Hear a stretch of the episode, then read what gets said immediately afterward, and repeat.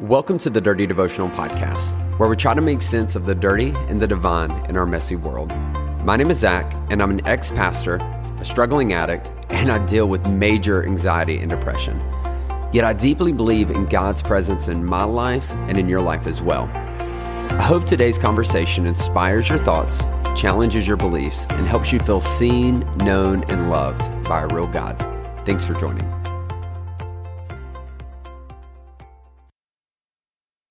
What's up, everybody? Welcome to the Dirty Devotional Podcast. So excited to have you back with me today. And as always, want to give a shout out to my Dirty family for those that are listening consistently. I appreciate so much that you would take time each week, um, man, to dive into scripture with me, to have a conversation with me so that we can learn more about who God is and learn more about who we are. And if this is your first time joining us, joining me, um, I want you to know I'm so grateful so grateful that you you would take time um, to check this out. I don't know how you found it, but I'm glad you did, and I hope um, it's inspiring. I hope it helps you think more about who you are and who God is.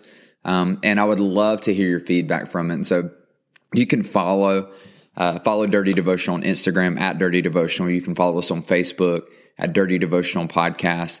And I would love to hear your feedback. I would love to encourage you if you enjoy what you're listening to to rate it um, so that we can get it out to more people to share it with people that you may know that could benefit from it. Um, as always, my hope is that we can um, grow together. It's awesome to grow, um, but it's even better when we do it together. And so, but if you're listening today and this is your first time, we are hopping into part two of a conversation um, called Catch the Foxes, Catch the Little Foxes. And I've really enjoyed this. We've been in kind of a big series the past seven or eight episodes, seven or eight devotionals where we've been talking about relationships, the stupid things we believe about them, how jacked up they are. Y'all, can we just talk about for a second how awful people are? People are literally messed up. They're crazy. Um, people do stupid things, even Christian people. Actually, I think sometimes Christian people are the worst because they know better and they do stupid things. But let's just throw up a prayer for all our um, wicked Christian people that do really stupid things. Moment of silence for them. All right, wonderful. Good job. Um, but we are in part two of this. Part one, we talked about um, kind of the relationship side of this, of what it looks like if you are married, if you're in a, a relationship, what it looks like between you and your partner. And it was based around this verse in Song of Solomon, chapter 2, verse 15. It says this it says, Catch the foxes for us, the little foxes that spoil the vineyards, for our vineyards are in blossom. And this verse, I think, is so powerful. And in part one, we talked about it from a relational standpoint of what are the little foxes that can get into the good parts of our life and ruin them. And there's so many of those. And if you haven't listened to part one, go back and listen to it. But what I want to talk about today for part two is what it looks like for um, if you're single, if you're alone, for your um, for your own self, kind of what it looks like. What are the little foxes that can get in your life. And as I said last time, uh, it's not necessarily something that you do always. We like to think about if I do this or do that. It's a lot of times it's actually something that we don't do. It's when we omit the important things that these little foxes can get get in and destroy us. And so today I want to talk to you as a person as an individual and talk to you about things that you should be doing to help avoid these little foxes from getting in your life. And so I got three things for you. If you're taking notes, you can write them down. If not, you can just listen. The first one is this is you need to create self-awareness. You need to create self-awareness. You need to understand who you are and how God made you. Here's what I want to tell you. As a person, you are uniquely made which means you have unique dispositions, you have a unique personality, you have unique giftings, um, you have a unique way of seeing the world, and the world needs that from you. It needs that. But here's what happens oftentimes is if you aren't aware of who you are, someone else will decide that for you. When you are around people and you do not have a clear identity of who God made you to be and who you feel like you were called to be, other people will step in and decide for you who you should be. This happens a lot in church world. It happens a lot in honestly any type of group setting where people will dictate what they think you should be. And a lot of times you can spend a lot of your life um, being someone else than who you were supposed to be. One of my favorite quotes, I don't remember who said it, is this is the greatest tragedy of life um, would be to live my whole life and to never meet me. And so we need to have self awareness. Um, a great way to start, if you're like, I don't know how to do that, um, if you've never taken an Enneagram test, do that. You can do it for free online. It's very interesting. It kind of gives you um, a picture um, and it puts you in a process to understand more about who you are. Um, it's a great first step. Um, spiritual giftings tests are great, but for me, the Enneagram has been the best way um, to gain self awareness of who you are, where you're strong, where you're weak, um, what your core desires are, core fears. And when we have a better self awareness who we are, we can do a better job of being the person who God has called us to be. And it means we can have more valuable relationships with people because they can be genuine and authentic because you know who you are. So the first one is self aware.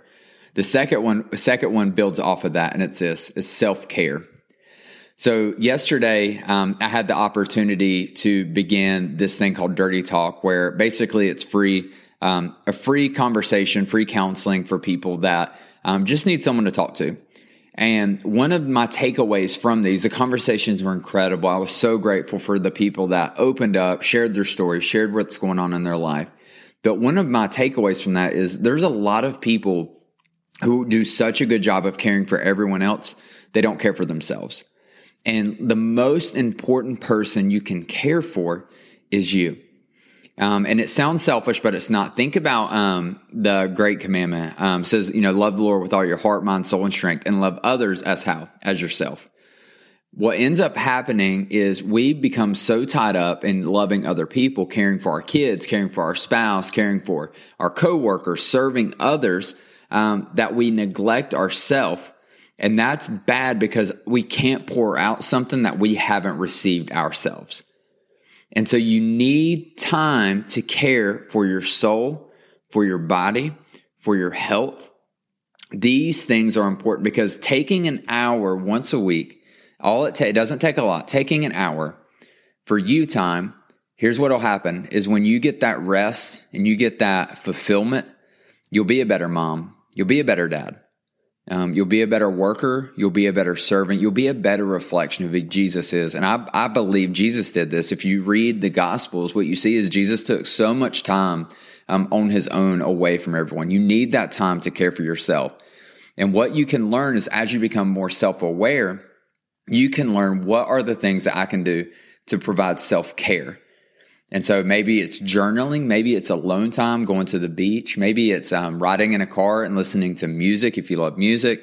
Um, it could be hanging out with a friend. It could be going to a coffee shop. It could be reading a book. There are so many things that it could be, but the only way you're going to know what best fits you is as you build that self awareness so you can start providing self care.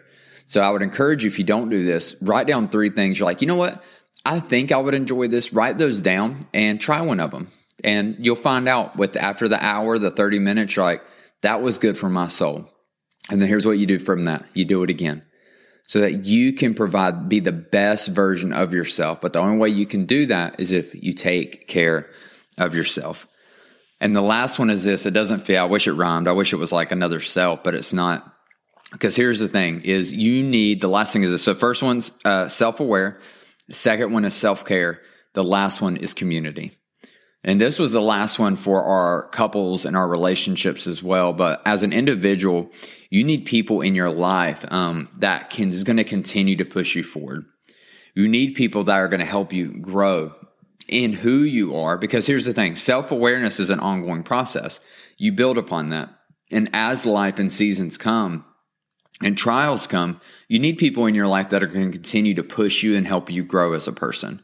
And this is important because a lot of times what we do is we surround our people um, where we can just um, kind of find validation in um, us being unhealthy.